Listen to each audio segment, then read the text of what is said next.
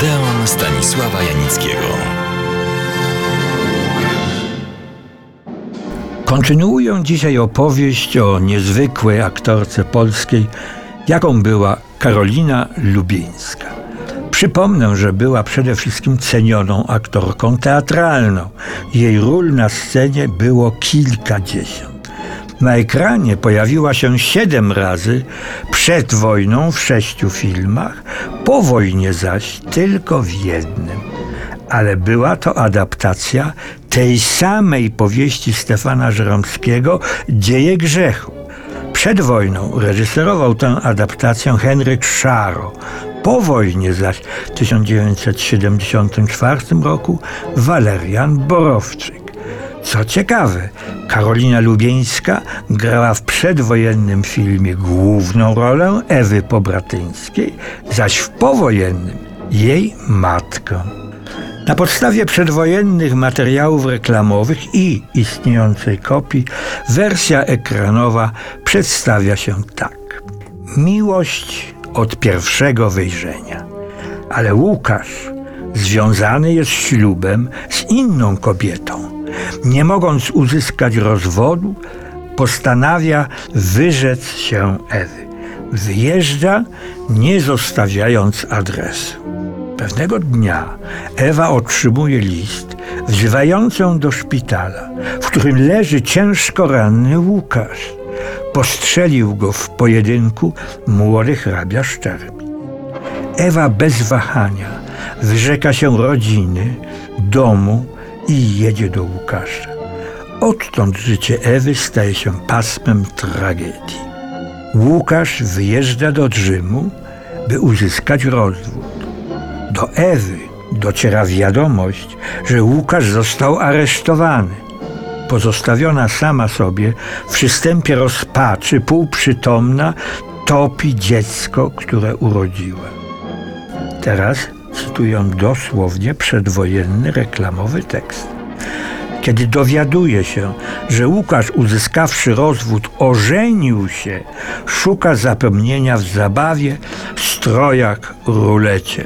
Steroryzowana fizycznie i moralnie przez opryszka pochronia, zaczyna staczać się coraz niżej.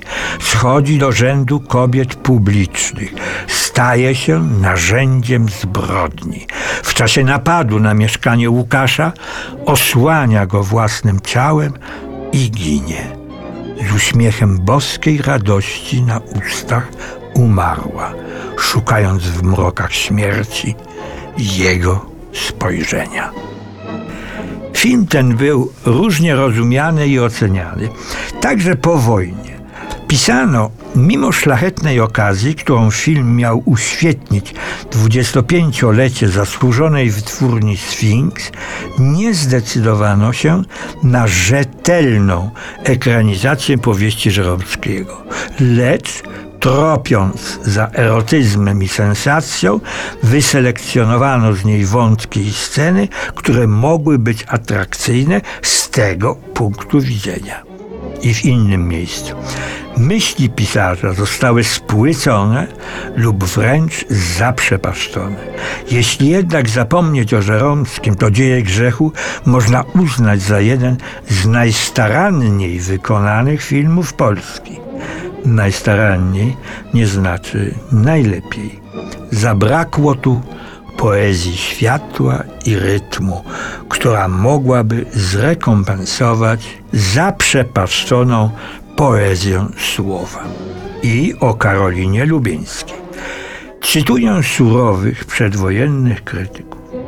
Ewa w interpretacji Karoliny Lubieńskiej była najbliższa oryginałowi ale siłę erotyczną i urok bohaterki Żeromskiego zatopiła w melancholii i nutach cierpiętniczych.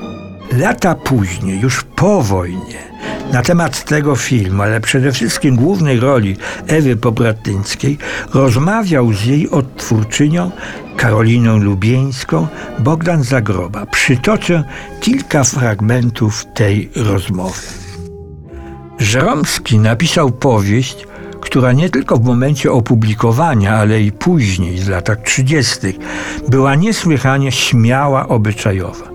Przenikliwe studium duszy kobiecej, która prowadziła bohaterkę aż do zbrodni, spycha na samo dno. Żeromski źródeł zła nie doszukiwał się w grzesznej naturze kobiety, w grze instynktów, ale oskarżał nietolerancję obyczajową, instytucje, z którymi walczył w swoich powieściach społecznych. Książka Żeromskiego była książką o miłości. O miłości jest też film Borowczyka. Natomiast wersja Henryka Szaro, dopowiem ta cytowana z 1933 roku, była opowieścią o grzechu. Na pytanie, co ją najbardziej urzekło w Ewie, Karolina Lubieńska odpowiedziała: Jej wielka miłość do Łukasza, kiedy powtarzała, że choćby bił, choćby kopał nogami, i tak będzie przy nim. Takich kobiet dziś się nie spotyka. A ja na zakończenie tylko krótkie informacje, że Karolina Lubieńska miała trzech mężów, że przed wojną zagrała w siedmiu filmach o książątku, w którym też grała główną rolę i to podwójną, opowiem oddzielnie.